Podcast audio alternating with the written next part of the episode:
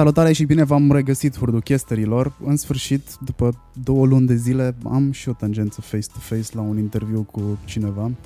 Invitata mea de astăzi uh, este Roxana Hurducaș și da, nu e coincidență de nume. Mă gândeam oare cum o să fac interviul ăsta cu tine, că suntem în aceeași casă, uh, știm cam tot unul despre altul. E normal că am emoții? Uh, nu, și eu am emoții, mi-au transpirat palmele.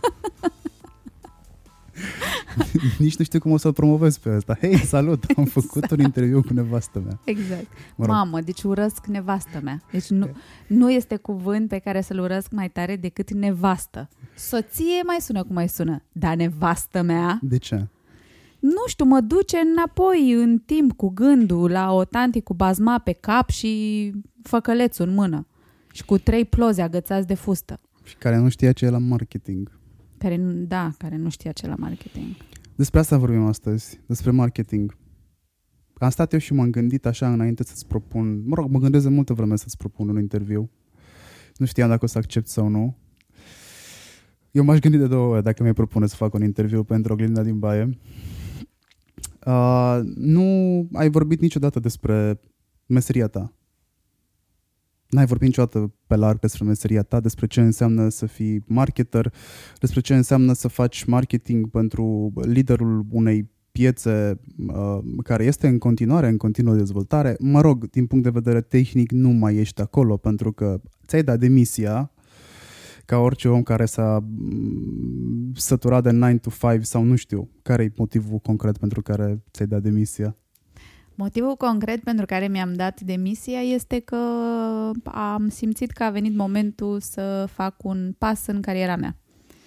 Sunt niște trepte pe care le are dezvoltarea, dezvoltarea fiecărui om și la un moment dat, cu riscul de a părea lipsită de loialitate, că asta a fost cea mai mare temerea mea, că aș părea lipsită de loialitate, am ales să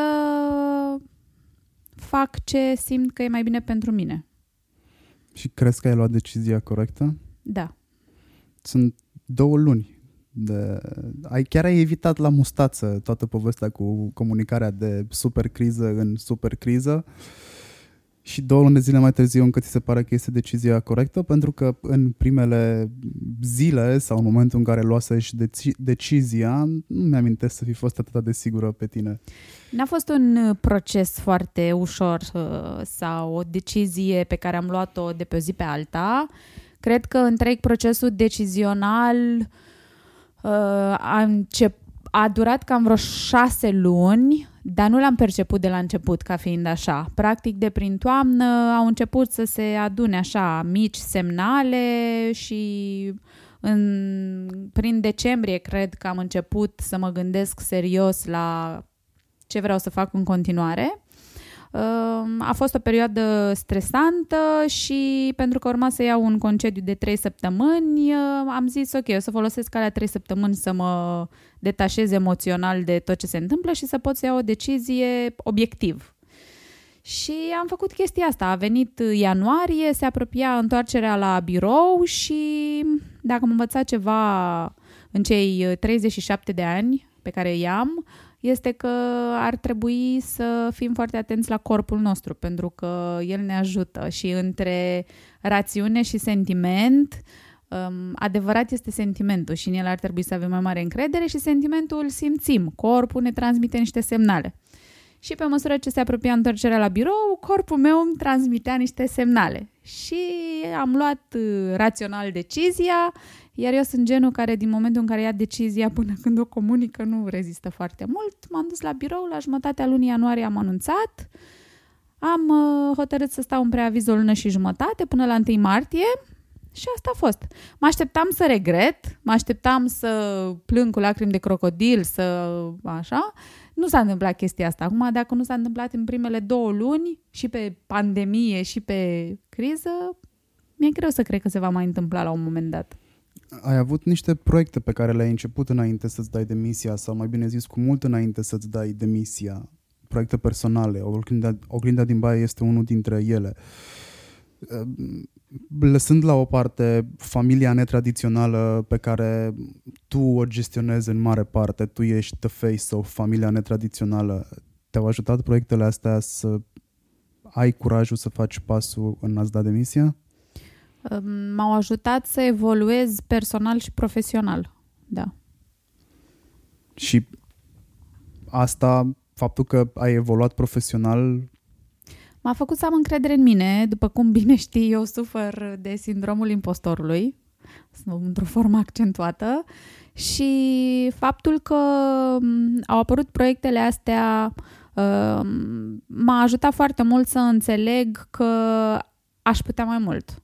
Eu am crescut la FAN, uh, nu am studii de specialitate, uh, am învățat acolo. În 14 ani am învățat de la zero. Și dezavantajul când stai foarte mult timp într-un loc este că nu prea te mai vezi în afara locului ăluia. E ca și cum ești o oiță într-un țarc și ți-e bine acolo, e cald, e iarbă, ești păzit de lupi, știi? Faci ce vrei tu acolo în turma ta, poți să ajungi oița șefă. Și de ce să pleci dintr-un safe place? Adică, știi? și mă, m-au ajutat să înțeleg că am puterea să deschid portița și să ies, să fiu o oiță care paște și pe alte pășuni. Tocmai am zis că sunt o oaie, adică am zis oiță. Deci diminutivele au totuși un rol benefic. Ah, Roxana Bursuc o să fie foarte încântată. La ea m-am as... gândit și eu. când ascultă interviul Bursucel, da. Bun. Procesul în sine, ai zis că a fost unul anevoios cât timp ți-a luat să te acomodezi cu ideea că nu mai ești el capo di tutti capi, că nu mai ești uh, șeful unei echipe de marketing? Eu am fost clientul și m-a ajutat foarte mult uh, gândul că o să înțeleg exact cum gândește clientul. Când 14 ani ești clientul și știi ce să ceri și cum să ceri, și am fost și un client care și-a cam chinuit furnizorii, unii ziceau că nebună, da, mă rog, poate sunt, și m-am gândit că după 14 ani în rolul clientului o să-mi fie ușor să înțeleg ce vrea omul ăla. Într-adevăr, am constatat uh, în ultimul timp că modul de lucru uh, e ceva ce trebuie să schimb, în sensul că eu vin de la un program de 8 ore în care atenția mea era acolo, productivitate maximă și 8 ore, 8 ore de m, idei de muncă legate. Și acum nu se mai întâmplă chestia asta.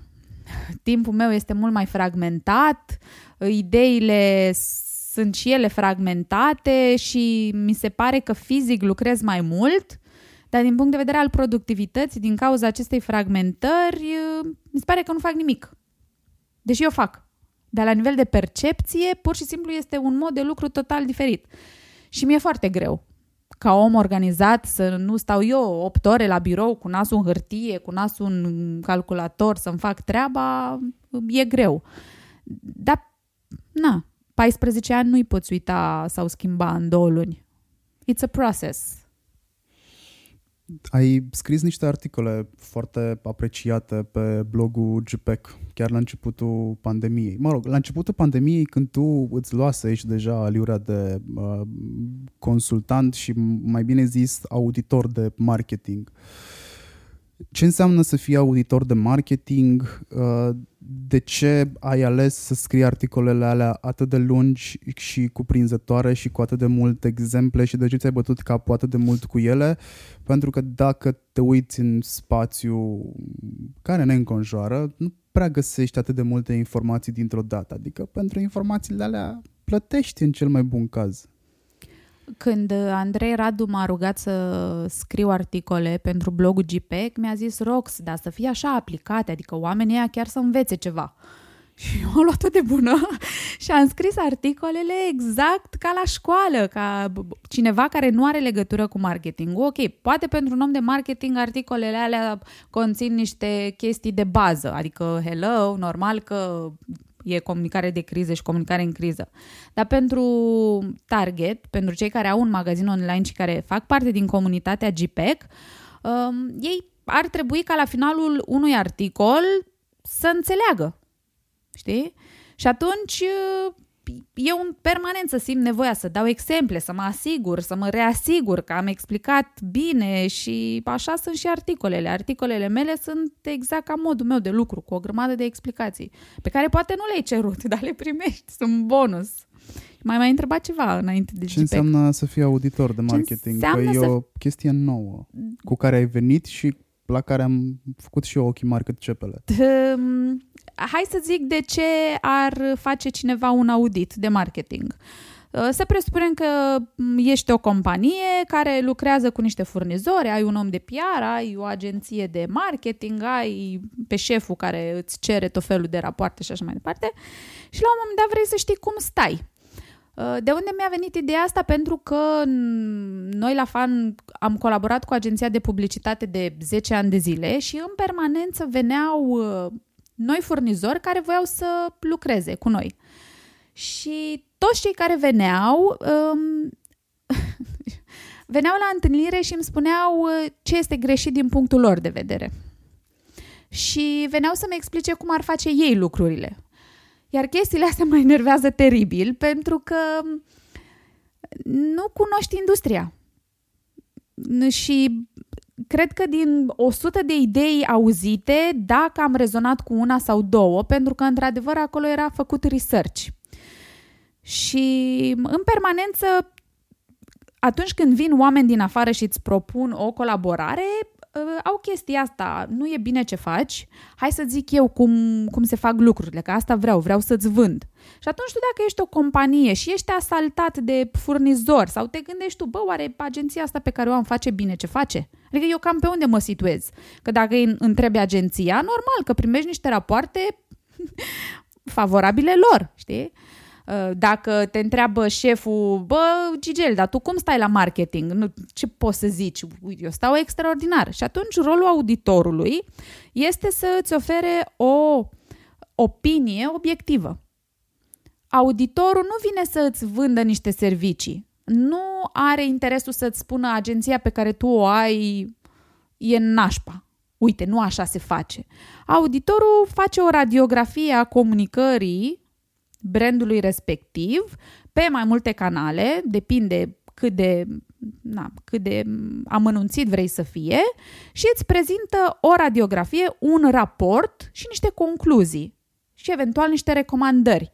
Tu iei raportul ăla și în funcție de ce citești acolo, bonusezi agenția, cauți alta sau, nu știu, iei o decizie, știi? Și decizi dacă ții cont de recomandările alea sau nu. Practic ăsta este avantajul unui auditor, că este obiectiv, nu încearcă să-ți vândă nimic, nu are interesul să vină să-ți spună ce faci tu acum e nașpa, ar trebui să faci ca mine.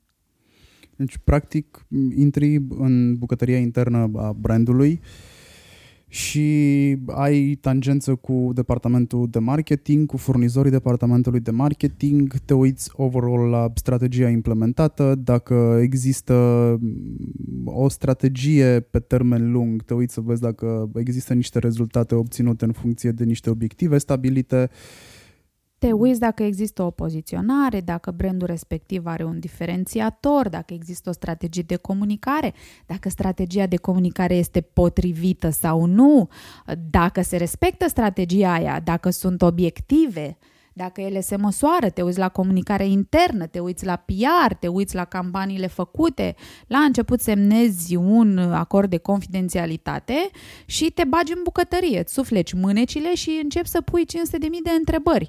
Și lucrurile devin destul de personale în sensul că eu de la bun început le explic clienților mei, men, eu nu sunt aici ca să îmi prezinți lucrurile frumoase și să îmi spuneți ce campanii frumoase ați făcut voi. Mie și în, în primul și în primul rând îmi spui ce n-ar trebui să se comunice. Mie, eu vreau mai întâi să aflu lucrurile sensibile pe care le ții încuiate în seif, pentru că în funcție de alea îți pot recomanda cum să comunici sau cum să nu comunici.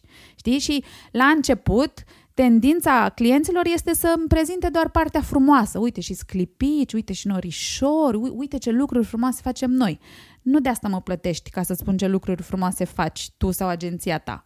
Mă plătesc să-ți spun adevărul. Și de multe ori nu prea ne convine adevărul. Te baci în optimizare de bugete? Sau asta Da. este concluzia pe care trebuie să o tragă clientul? Dacă, bineînțeles că spun dacă văd o problemă de bugete, decizia aparține clientului. Deci eu fac un raport și spun, aici e prea mult, aici sunt niște semne de întrebare, ar trebui să bagi mai mult pe canalul ăsta sau ar trebui să nu mai cheltui mii de euro dincolo. Practic ești bau-bau pentru colaboratorii departamentului de marketing, agenții, freelanceri, Un furnizori. fel, da. da? da. Pe ei Asta nu-i este ajută... și motivul pentru care unii nu știu că eu sunt auditor când relaționează cu mine. Dar uh, asta nu e și în avantajul furnizorilor? Sau trebuie să fii super self-aware să înțelegi că poate n-ai făcut ceva corect și auditorul a venit cu un raport care te ajută să-ți optimizezi procesul? Adică, da, mă gândesc că probabil inițial m-aș enerva când uh, aș auzi că Cine vine... ești tu să vii să mă controlezi pe mine? Exact. e destul de sensibilă treaba, în sensul că ar trebui să ai super multă încredere în tine și în activitatea ta ca să nu ai nicio urmă de teamă. Și oricum când vine unul în control, poate să se cheme el auditor sau poate să se cheme cum vrei tu, nu prea, știi, de ce te bași tu în oala mea? Da, povestea cu auditul nu este străină, doar că cumva este nouă pe segmentul ăsta. Există audit de contabilitate, există audit financiar, audit uh, pe legal. Sunt uh, foarte multe domenii în care se face câte un audit. Auditul ăsta se soldează și cu consultanță ulterioară sau include consultanța? Sunt chestiuni diferite, e decizia clientului ce vrea să contracteze. Sunt variante diferite. Dar la început mergem pe audit, pe raport. Dacă la finalul raportului clientul vrea să lucreze cu mine pe consultanță, da, fac și asta. Dar nu am de la început în vedere consultanța. Adică scopul vânzării mele este auditul. Ok, din postura de director de marketing al unui brand care nu a avut nevoie de cifre în vânzare imediată, ție ți-a permis statutul companiei în piață uh, pf, să faci brand awareness. Da. Ai urmărit și altceva în campaniile pe care le-ai făcut sau cu timpul, pentru că în cel puțin de când te cunosc eu, ai început să sondezi mai bine după rezultate, să fii mai atentă la rezultate, s-a întâmplat ceva? S-a întâmplat ceva în sensul că te-a dus piața în drumul ăsta, concurența a devenit mai acerbă, ai avut tu nevoie de rezultatele astea? Pentru faptul că am început să fiu, să fiu mai atentă la anumite... Um, din nou, cred că face parte din evoluția firească. Adică după niște ani de zile de campanii și după ani de zile de brand awareness, era firesc să se întâmple așa. Um, pe lângă brand awareness, obiectivul meu și al campaniilor fan și obiectivul companiei a fost și educarea pieței. În calitate de lider de piață ai niște responsabilități. Și una dintre aceste responsabilități este să educi piața sau măcar să încerci să o educi. La începutul anului ne întâlneam și puneam pe hârtie toate problemele pe care le aveam. Probleme de ordin operațional. Și de acolo plecau campaniile fan. Dacă te uiți la campaniile din ultimii patru ani, la fiecare, dacă te uiți atent, atent și te mai ajut și eu cu niște ponduri, la fiecare campanie identifici ce încearcă fanul să transmită, care este mesajul. Dacă ne uităm la o zi obișnuită, ce încercam acolo să transmitem era că sunt niște provocări. Coletul la întârzie cu un motiv și de multe ori ești tentat să nu prea te intereseze. Ai luat coletul, livrezi, că de-aia ești curier rapid și de-aia te plătesc.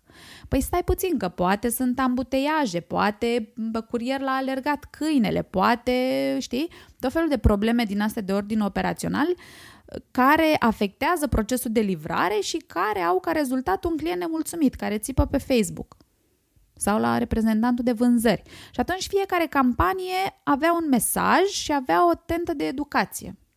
Au existat și campanii de educare a pieței pe servicii noi. Locărele există la fan de vreo 4 ani, cred, 3. Până când n-a pus mag locăre, piața a refuzat acest serviciu. E adevărat, erau și niște chestiuni tehnice la care noi, mă rog, la care fan mai avea de lucrat, dar uh, până când nu a venit liderul de piață în e-commerce să implementeze serviciul ăsta și să-l promoveze, clienții au fost reticenți. De ce? Pentru că se gândeau că motivul pentru care compania de curierat bagă locăre este că e lene să se mai ducă până la ușă. Știi? A, dar vreți bani, dar nu vreți să livrați. Păi uite că eu am plătit și vreau să mă ajut școletul la ușă. Na, nu vreau să mă duc eu după el. Știi?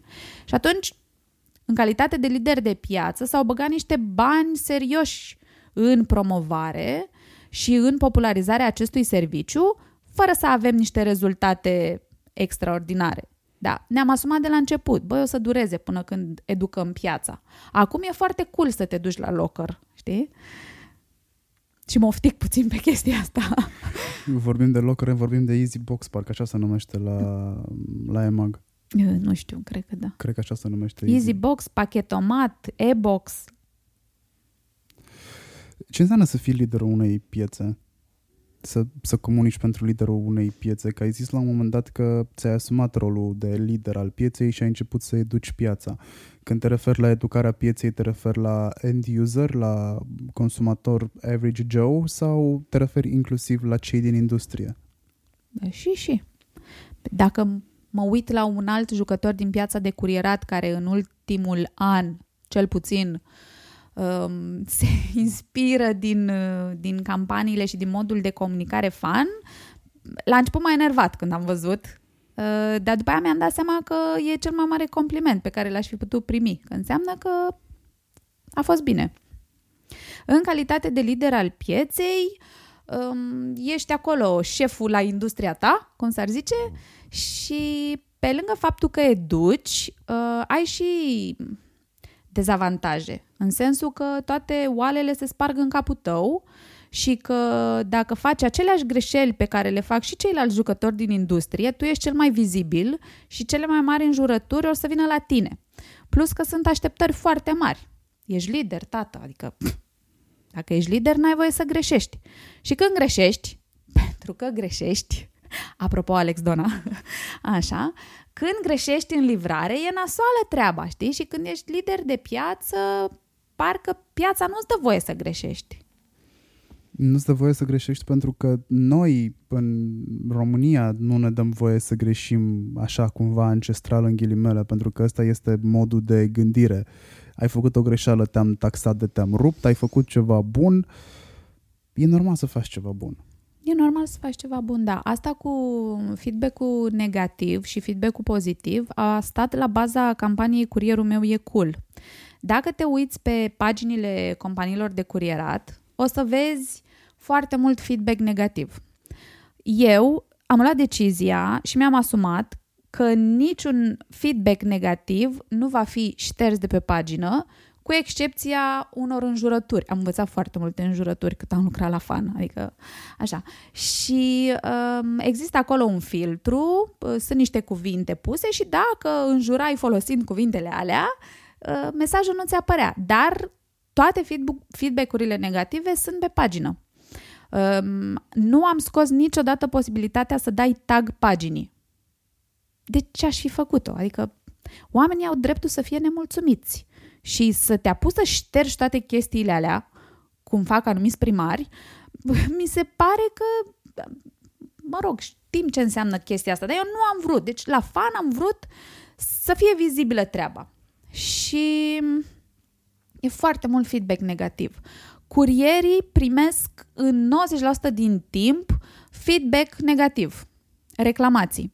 Uh, ce nu știe foarte multă lume este că există o evaluare pentru fiecare curier, iar ei la finalul lunii uh, sunt bonusați sau penalizați în funcție de niște criterii. Printre aceste criterii sunt și reclamațiile din partea clienților.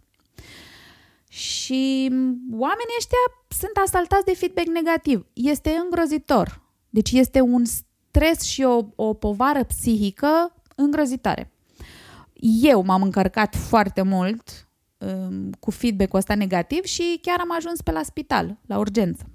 Așa, Um, și din chestia asta, când la un moment dat am văzut un feedback pozitiv, uh, o postare cu cineva care lăuda un curier, am zis și re- reacțiile în urma acelei postări, am zis, băi, cât de tare.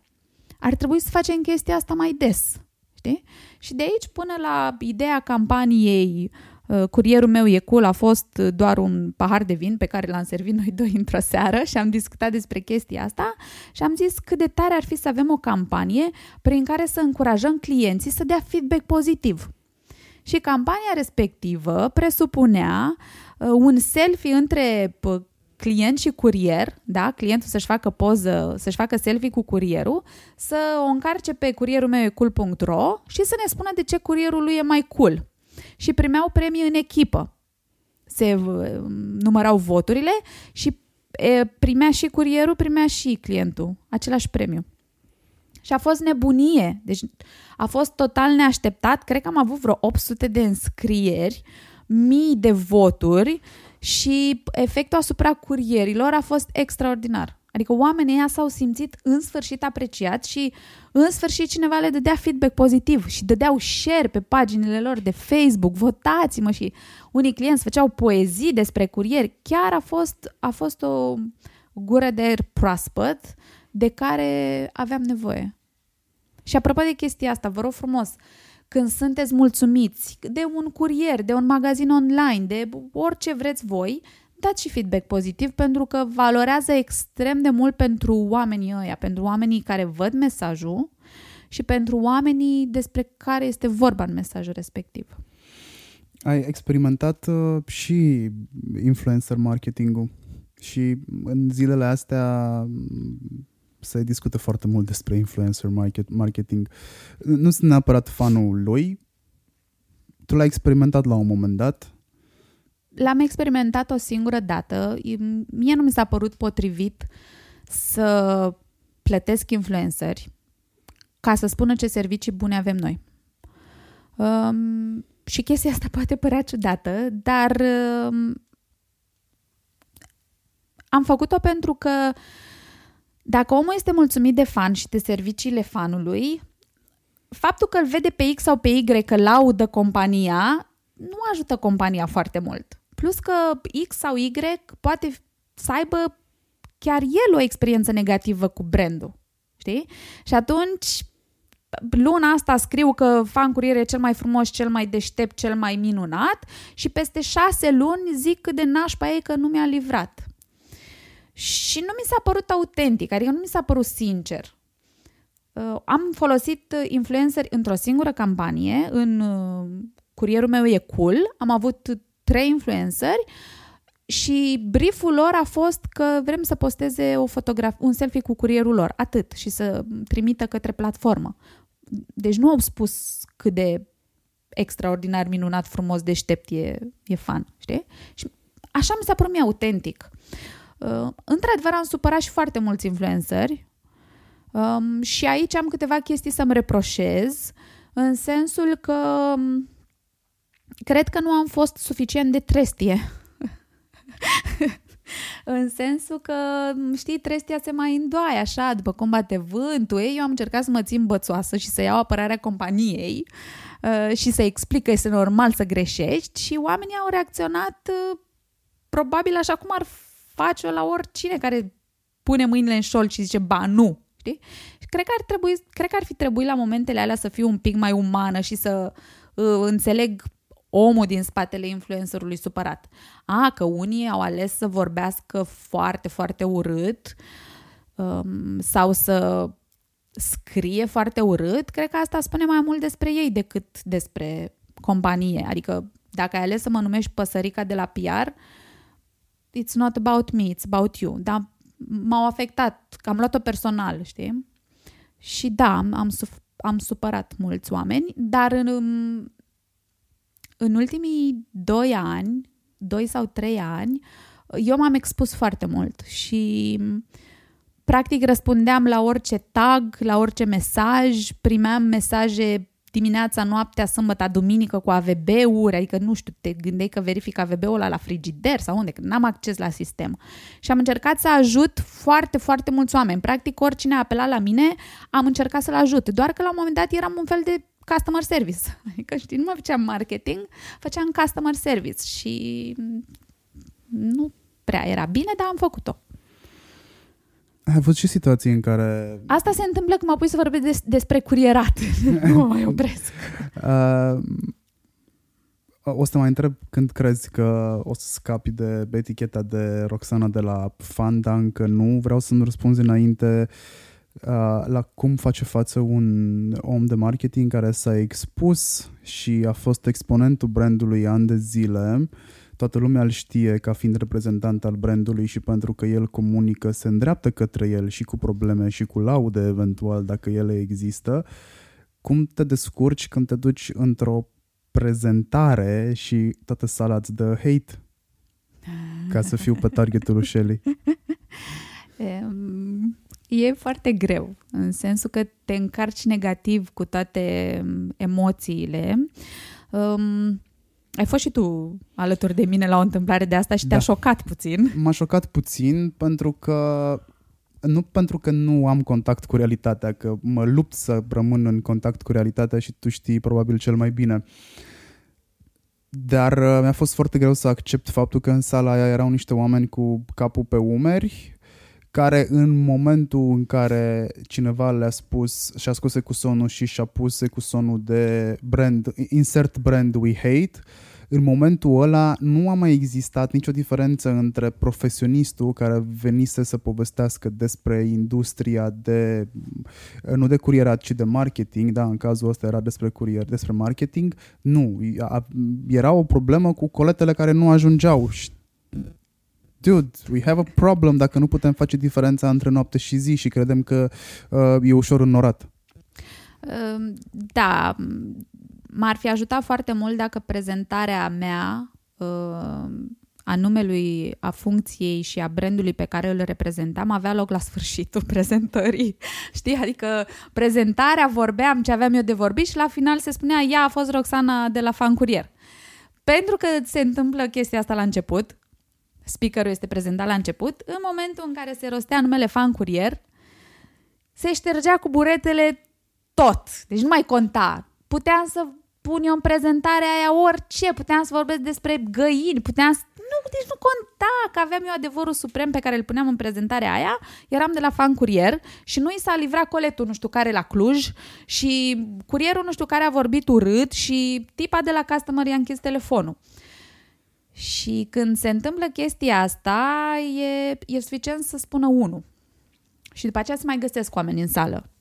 Dar ce am constatat eu uh, în ultimii ani este că timid au început totuși să apară și brand advocates uh, și nu știu dacă oamenii ăia interveneau uh, neapărat pentru dragostea față de fan, cât probabil din empatie cu mine, știi, pentru că eram în față și chiar în ultimul timp începusem să-mi, uh, să-mi deschid așa prezentările. Eu sunt Roxana de la Fan Curier și astăzi nu vom vorbi despre livrările din Cluj, Timișoara și ce orașe mai erau cu probleme, știi? Și dezamorsam un pic bomba, știi? Sau le ziceam că dacă aveți ouă roșii pe la voi, vă rog să le aruncați acum la început ca să putem să ne concentrăm pe ce, pe ce am de spus. Asta am învățat, că dacă nu mă iau foarte în serios și dacă le dau oamenilor voie să-și exprime frustrarea și mai mult o validez și le spun, da, aveți dreptate. Păi da, da, da, da, aveți dreptate, avem, avem și probleme, că cam dezarmam, știi? Dar e provocator, e dificil să ții o prezentare, să încerci să pari stăpân pe tine, să chiar să vorbești despre lucruri pe care le cunoști și pe care le-ai aplicat și oamenii ăia să vadă un colet mergător. Adică de, un colet blond. Chestia asta m-a ajutat. Cât crezi că, să, cât crezi că o să mai fi fata de la marketing, de la fan? Uh, nu știu. Nu știu. Chiar acum două zile mi-a, am primit un forward la o greșeală în descriere într-un mesaj de la cineva apropiat de la, de la care mă așteptam să știe și a fost mega surprins când i-am zis, ok, o să le dau fetelor, dar tu știi că eu nu mai sunt la fan, nu? Nu! nu știam! Și am zis, ok, probabil pentru că ești în munți cu mașina. Um, da, nu te ajută branding-ul personal aici să scapi de... să scapi, parcă trebuie să scapi de râie, să te perceapă lumea altfel.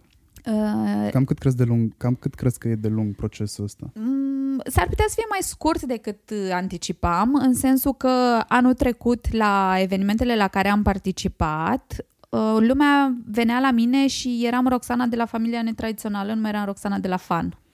Și pentru mine a fost uh, ceva wow, adică cum adică Roxana de la familia netradițională? Eu eram până atunci Roxana de la fan, adică tipa aia la care te duceai să-i spui ce probleme ai cu fanul.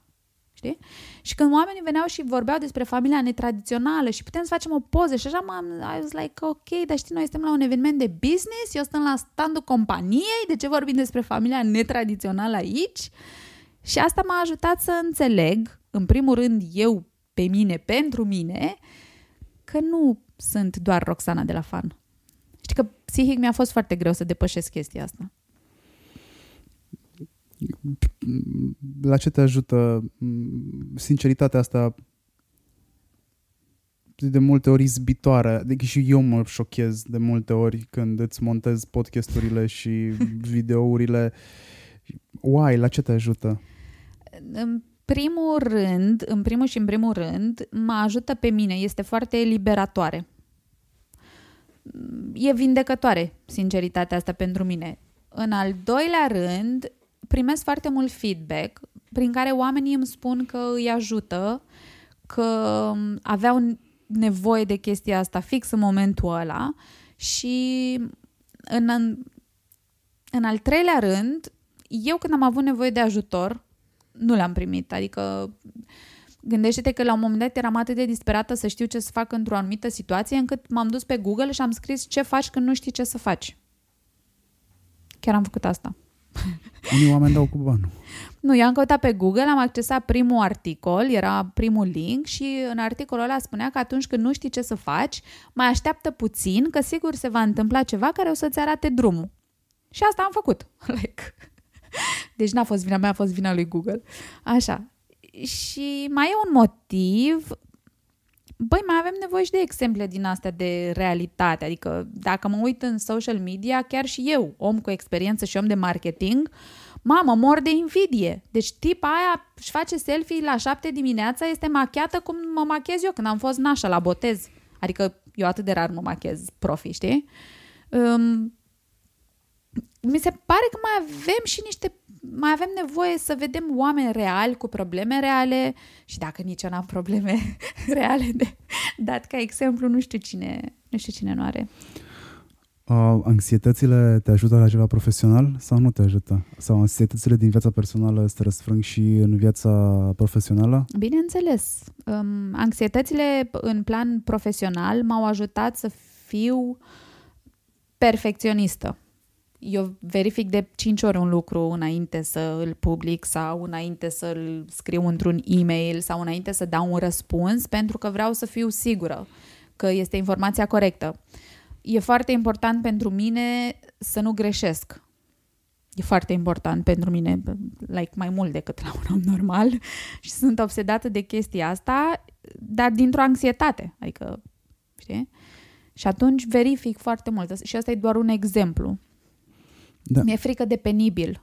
Mi-e frică de penibil și au fost multe cazuri în care, de exemplu, nu știu, am refuzat campanie pe motiv că mi se, băi, nu, adică nu, nu putem să facem chestia asta. Păi da, da, uite, e frumos, păi da, e frumos, dar nu, nu e real, adică un om obișnuit nu poate să relaționeze cu chestia asta. Adică nu pot să fac o campanie, să zicem, un exemplu, uh, nu pot să fac o campanie în care niște influencer primesc un colet drăguț împachetat și cu fundă roz Păi nu, că 99,9% dintre oameni nu primesc coletele așa. Omul ăla când vede reclama aia sau când vede campania aia, nu o să, relațio- nu o să, nu o să relaționeze niciodată, nu o să se identifice. O să zică, bine mă că lui X, care este mare influencer, i-ai dus un colet roz cu fundiță. Păi hai să ți-l arăt pe al meu cum arată. Deci că l-a călcat elefantul. Știi?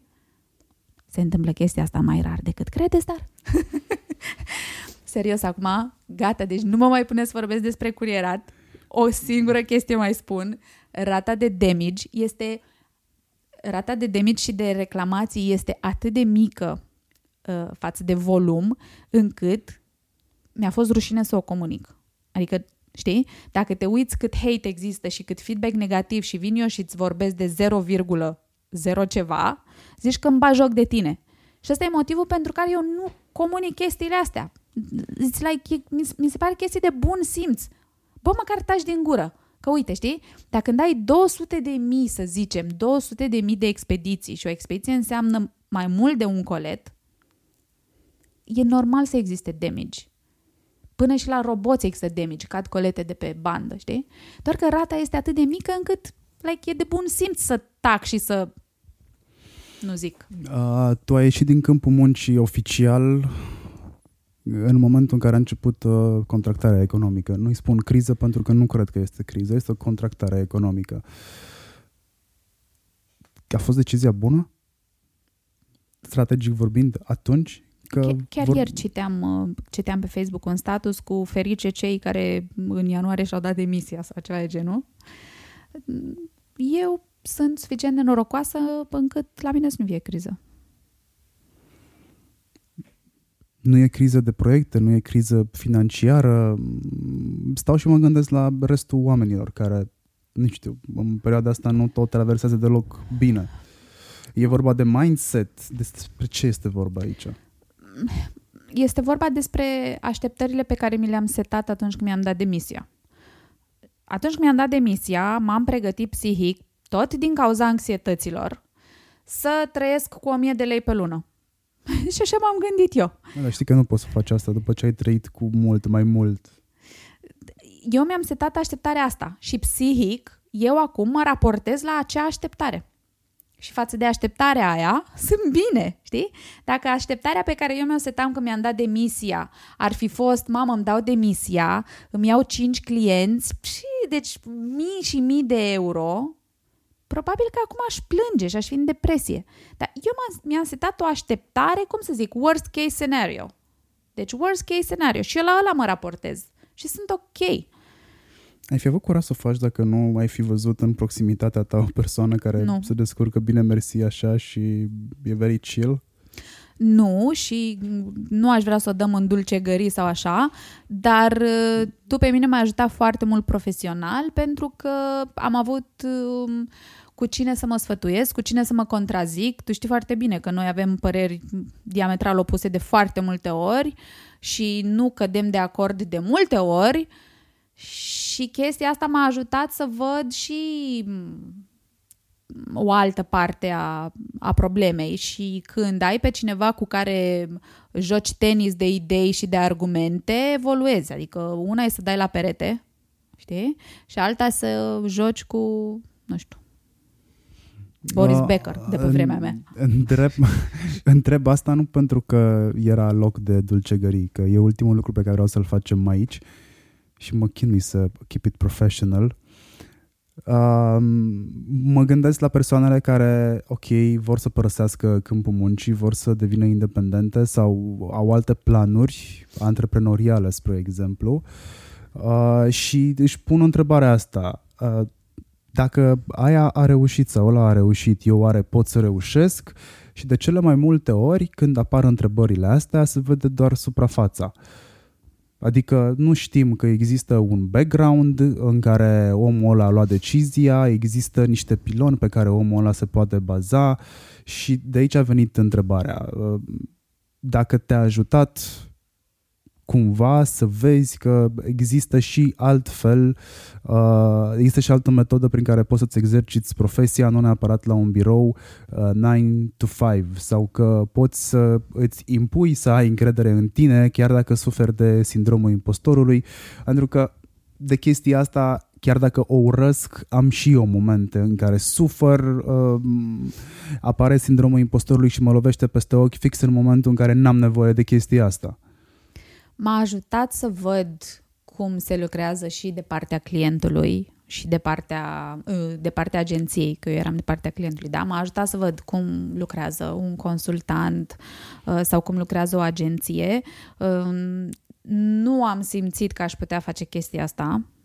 Uh, știi foarte bine că ziceam, mamă, eu nu pot așa, eu trebuie să lucrez organizat, eu trebuie să am un, clar niște chestii. Mm, n-aș zice că asta mi-a influențat decizia în sensul că asta m-am împins să o fac. Pur și simplu decizia a fost legată de starea mea personală, dar da, hai să zicem că a fost o plasă de siguranță să știu în ce cad. Adică eu practic m-am aruncat dintr-un cuib în care stăteam bine mersi la căldurică și am sperat că se va deschide parașuta, dar știam că dacă nu se deschide parașuta, există o plasă de siguranță. Adică din nou, ne întoarcem la așteptările pe care ni le setăm și apropo de cei care vor să facă o schimbare majoră în carieră, eu n-am făcut nimic din ce zice la carte, adică nu am avut o rezervă de bani, nu mi-am plănuit plecarea cu șase luni, un an înainte și să pun acolo lună de lună, n-am avut o strategie.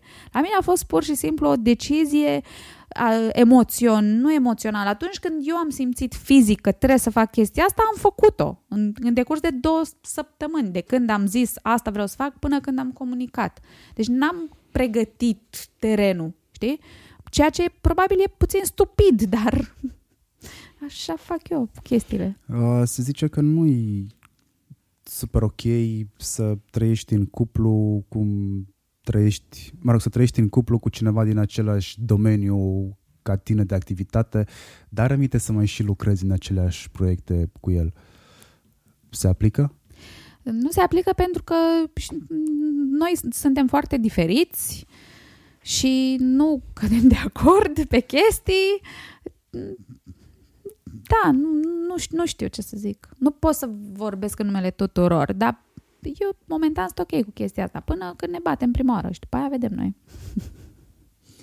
nu este vorba de bătaie, uh, ci pur și simplu mm, sunt multe întrebări pe care ți le pun acum prima dată, uh, poate că le-am gândit și de asta apar pur și simplu și da, it's on the record mm-hmm. în mhm. momentul ăsta. Așa. Deci nu mai poți să mai dai înapoi. Văd că te cam obții la niște răspunsuri. Da, e ok. Așa fac toți invitații mei. Ah, plecați mă de la geam. Ce înseamnă o strategie de comunicare acum când ești de partea asta la altă? Pentru tine, ce înseamnă o strategie? Ce înseamnă branding-ul? Le vezi altfel? Uh, dacă le văd altfel față de cum le vedeam înainte, mm, hai să zicem doar că înainte vedeam Hai rezultatul. Să te ajut. Hai să te ajut puțin. Uh, dacă vei bea cafea uh, în centru vechi în fiecare dimineață cu 20 de lei, vei considera că toată cafeaua din lume este eventual la fel de bună ca aia de 20 de lei. Da, când ești obligat să mergi la Dristor să bei cafeaua aia cu uh, un leu de la aparat, poate că reconsider, nu mai gândești că viața este la fel de roz sau că lucrurile se fac la fel. Da, nu, nu înțeleg paralela asta, dar ce începusem să spun este că înainte vedeam rezultatul, adică venea echipa, aveam noi niște întâlniri, le ziceam eu chestii, venea echipa, agenția, prezenta, eu strâmbam din nas sau nu uh, și hai să zicem că din toată munca participam și vedeam cam 20%. Știi? Acum sunt în partea cealaltă. Știi? Și fac munca aia de 80% și 20% împreună cu clientul. Și cum ți se pare munca asta de 80%? Bun venit printre noi, moritorii de rând. Îmi place pentru că sunt, eu sunt foarte organizată și îmi place foarte mult. Sunt ca un șoarece de bibliotecă cu am liste, listuțe, culori, folosesc foarte mult managementul vizual și îmi place foarte mult research-ul. De aia și articolele mele sunt așa, că foarte multe chestii de spus și de descoperit și de exemplificat și îmi, îmi place să fac chestia asta. Uh, am niște, să zic, dificultăți în a lua o decizie între mai multe idei creative bune. Cred că aici este provocarea mea în momentul ăsta, pentru că vreau să o iau pe cea mai bună. De unde feeling-ul ăsta de loialitate față de client sau față de brand cu care lucrezi? E mm, o caracteristică pe care am găsit-o cu precădere la tine, nu mi-am dat seama de ea până când nu am avansat ideea asta de loialitate și faptul că marketerii sunt foarte loiali brandurilor sau proiectelor pentru care lucrează. Și am încercat, am avansat-o într-un, într-o discuție cu Robert pe Instagram Live și după ce am încheiat discuția am încercat să mă gândesc dacă știu pe cineva mm, concret care este foarte loial pentru că ăsta este feeling-ul pe care l-am eu la modul general între prieteni, între colaboratori. Eu sunt un om foarte loial proiectelor pe care le desfășor și brandurile cu care lucrez. Dar cel mai pregnant, sentimentul ăsta l-am găsit la tine sau mă rog, atributul ăsta l-am găsit la tine. Eu nu aș putea să comunic pentru un brand uh, Uh, cu care nu simt că fac echipă. Și atunci ca să simt că fac echipă, trebuie să mm, trebuie să mă atașez de brandul ăla, trebuie să-l descoper, trebuie să văd care este povestea, ce vrea omul ăla să exprime, de ce face ceea ce face, știi? Sunt acolo ca să comunic pentru un brand, trebuie să devin parte din brandul ăla, nu știu, poate sună aiurea, dar nu aș putea să, pentru că aș simți că mint. Deși rolul unui marketer este să comunice pentru mai multe branduri, n-aș putea să eu personal nu aș putea să comunic pentru un brand cu care nu relaționez, cu care nu empatizez, cu care nu simt că sunt echipă. Apropo și de postarea de zilele trecute de pe un grup de specialitate unde cineva a făcut o ofertă cu șapte texte, cinci hashtag-uri și nu știu ce la 75 de euro. Acolo e vorba de volum când ai volum, îți scade calitatea, adică sincer vorbind, știi? Poți să faci cinci texte cu copy-paste să schimbi câte un cuvânt. Aia înseamnă că ai făcut o comunicare bună, un marketing bun, adică mi-e greu să cred că la genul ăla de ofertă, unde câștigi la volum, că trebuie să ai, nu știu, minim 10 branduri sau minim 10 companii pentru care faci chestia asta ca să câștigi un ban, n-ai cum să... Înțelegi ce zic? Da, până la urmă e vorba despre cerere și ofertă sau Dar e ok că se întâmplă chestia asta, e ok. Există cerere, există oferte, există branduri care au nevoie, n-au nevoie de mai mult. Deci n-au nevoie de mai mult de 5 hashtag-uri și 10 texte din alea. E ok, există piață pentru toată lumea și e normal să fie așa. Până la urmă, e decizia fiecăruia cât vrea să investească, cum vrea să investească și cu ce fel de om de marketing și comunicare vrea să lucreze. Nu, nu asta ziceam. Ce ziceam este că atunci când lucrezi la volum, um, e, volumul mi se pare mie că este invers proporțional cu atașamentul față de brandul ăla. În nou normal, ce crezi că nu o să se mai întâmple sau ce crezi că o să se întâmple în plus față de ceea ce s-a întâmplat în vechiul normal? În... Din punct de vedere profesional. Din punct de vedere profesional. Nu mai sunt atât de importante pentru unii oameni? Serios, printre sfaturile pe care le-am primit de la apropiați când le-am zis, uite, eu o să plec de la fan, a fost să vezi tu câtă lume nu te mai caută. Na, Mă refer aici la modul general. Mă refer la ce înseamnă marketing, la ce înseamnă uh, comunicare, PR. Cum crezi că o să se schimbe lucrurile? Înainte de criză sau, sau la ce te referi cu nou normal și vechiul normal? Păi, în vechiul normal să zicem că îți permiteai să faci uh, lucruri care nu trebuiau neapărat să aibă un rezultat uh, imediat sau îți permiteai să bagi mai mulți bani în marketing și brusc acum nu îți mai permiți pentru că ai contractare economică. Uh, cum crezi că se vor prioritiza prioritățile? Before COVID și after COVID, la exact, asta te exact, referi? Da mm, cred că lumea va fi, brandurile cred că vor fi mult mai atente la cum își uh, cheltuie banii brandurile mari o să bage mare, tare, așa, o să bage mai mulți bani ca să uh, impulsioneze consumul. Brandurile mici probabil că o să bage mai puțin bani pentru că nu mai au de unde. Și o să se ducă, dacă au sclipirea să facă chestia asta, o să se ducă înspre comunități, o să încerce să creeze content care să se promoveze organic, adică fiecare după puteri și puterile diferă.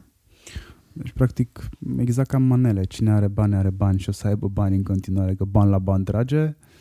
Cine nu, Măi, da, toate, știi, toate sfaturile în perioada asta au fost nu opriți comunicarea, băgați bani în comunicare, comunicare, comunicare și nu știu ce. Um, dar pentru un antreprenor care trebuie să se gândească dacă mai are un business sau nu și trebuie să se gândească ce face, nu plătește salariile luna asta sau nu își plătește furnizorii, comunicarea este pe ultimul loc. Asta dacă nu cumva are un om de marketing și comunicare uh, care să-l tragă de mânecă Mm, și chiar dacă îl trage de mânecă, nu înseamnă că trebuie să-l și asculte. Dar realitatea este că pe lista priorităților pentru un business care se luptă să supraviețuiască, marketingul și comunicarea nu se află în topul priorităților. Și de asta zic că eu cred că aceste business-uri or să fie mult mai atente la cum își uh, cheltuie banii. Că e normal să se întâmple asta sau nu, cine suntem noi să definim normalul? Nu mi se pare că ce era înainte era un normal, un standard pe care ar trebui să-l respectăm și după. Crezi că din toată povestea asta nașpa are ce să iasă ceva bun când vine vorba despre marketing și comunicare? Adică o vezi ca pe o sită din care Asta, exact se cerne? era cuvântul pe care voiam să-l folosesc. O sită, da au fost site în diverse momente. Adică acum a fost o pandemie. Uh, nu știu, altă dată a fost 9-11 uh, în Statele Unite. Mm, sunt niște evenimente care provoacă schimbări. Și după evenimentele astea se întâmplă lucrurile altfel. De asta zic că nu știu dacă ce era înainte putem să zicem că ăla era normalul. Pur și simplu se făceau lucrurile altfel. De ce trebuie să spunem, de ce trebuie să definim normalul în vreun fel?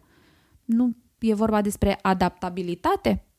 Pur și simplu, marketingul și comunicarea se vor adapta și vor găsi noi metode, noi canale de comunicare, noi strategii care, într-un final, să convertească. Ok. Hai că ne apropiem de final și de obicei pe final tuturor celor care uh, intră în podcast le cer să lase un gând oamenilor care ne ascultă. Ai șansa să faci asta sau ai șansa să-ți faci shameless promo?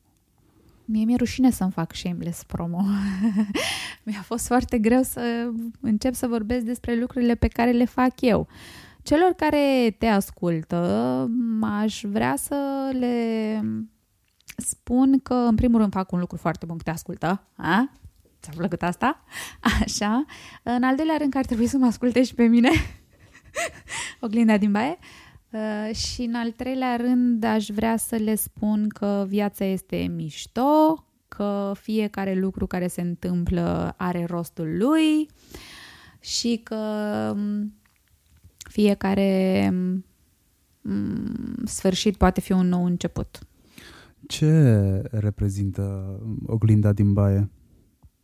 Oglinda din baie este locul ăla în care te privești și dimineața când te aranjezi și seara când ajungi obosit după o zi de muncă. Oglinda din baie e locul în care te uiți și plângi când te-ai certat cu iubii și locul în care îți spui speech motivațional înainte să ai o întâlnire importantă. E locul în care ești autentic, dezbrăcat sau aranjat. E, cred că este locul în care te vede în cele mai multe și diverse și sincere ipostaze.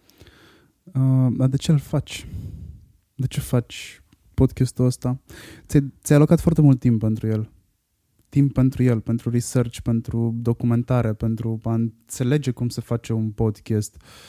Uh, ai fost ca un, un elev la școală care și-a luat notițe timp de câteva luni despre podcast, despre interviu, despre toate astea. De ce o faci? Că mai mult de expunere? Uh, nici măcar. În uh, interviurile Oglinda din Baie, expunerea aparține invitaților mei, cu excepția uh, unei serii de monologuri pe care am experimentat-o și care văd că a fost uh, foarte apreciată, dar expunerea este a invitaților mei și de aici am și plecat. Cunosc atât de mulți oameni mișto, cu atâtea povești de viață care pot servi drept exemplu oricui, încât mi se părea că am o ocazie pe care o risipesc prin faptul că nu vorbesc despre oamenii ăștia. Am o comunitate și comunitatea mea um, m-am gândit eu ca acestei comunități uh, i-ar plăcea să cunoască oamenii pe care eu îi cunosc și pe care îi admir. Și aveam ideea acestor interviuri de mult timp, doar că nu știam în ce formă să le fac. Să le fac articole scrise, mă gândeam că or să fie prea lungi, că nu vreau articole alea, alea clasice în care trimiți cinci întrebări pe mail și primești răspunsurile și după aia le dai copy-paste. Dacă le înregistram ca să pot să transcriu și să fac eu așa gen storytelling, pe oricum le înregistram, de ce să tai din ele? Și uite așa am ajuns la podcast pe care, idee pe care am refuzat-o vreo trei luni să o pun în aplicare de teamă să nu fiu comparată cu tine. Și ai fost comparată cu mine? Uh, nu știu, dar Andra Nistor a zis că îi place vocea mea mai mult decât vocea ta. A zis Andra Nistor asta? Da, a pus pe story, dar ție nu ți-a dat tag, mi-a dat doar mie ca să nu vezi. Mm-hmm. Bine, Andra.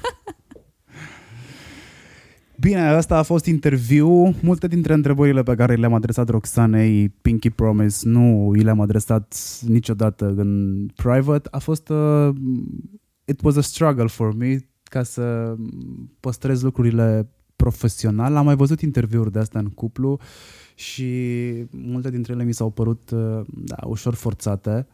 Sper că în momentul când îi dau play ăstuia să nu mi se pară ușor forțat. Uh, am și eu, uite, piticii mei, da? Asta cu let's keep it professional când este de professional, ne hăhăim când este de hăhăit. Și poate este un handicap, nu pot să-mi dau seama încă. Dacă v-a plăcut interviul ăsta, dați-l mai departe, dați subscribe, like, share, nu știu, ajutați algoritmul ăla să înțeleagă că Hurduchest poate să rămână peste podcastul Andrei Esca, cum s-a întâmplat recent săptămâna asta. Um, îmi place Andrei Esca, hashtag.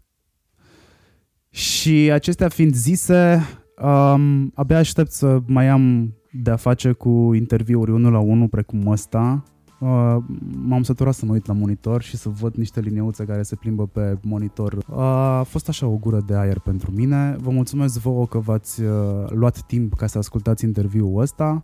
Marian Hurduca sunt eu, voi sunteți cei mai mișto ascultători de podcast. V-am salutat. Pa!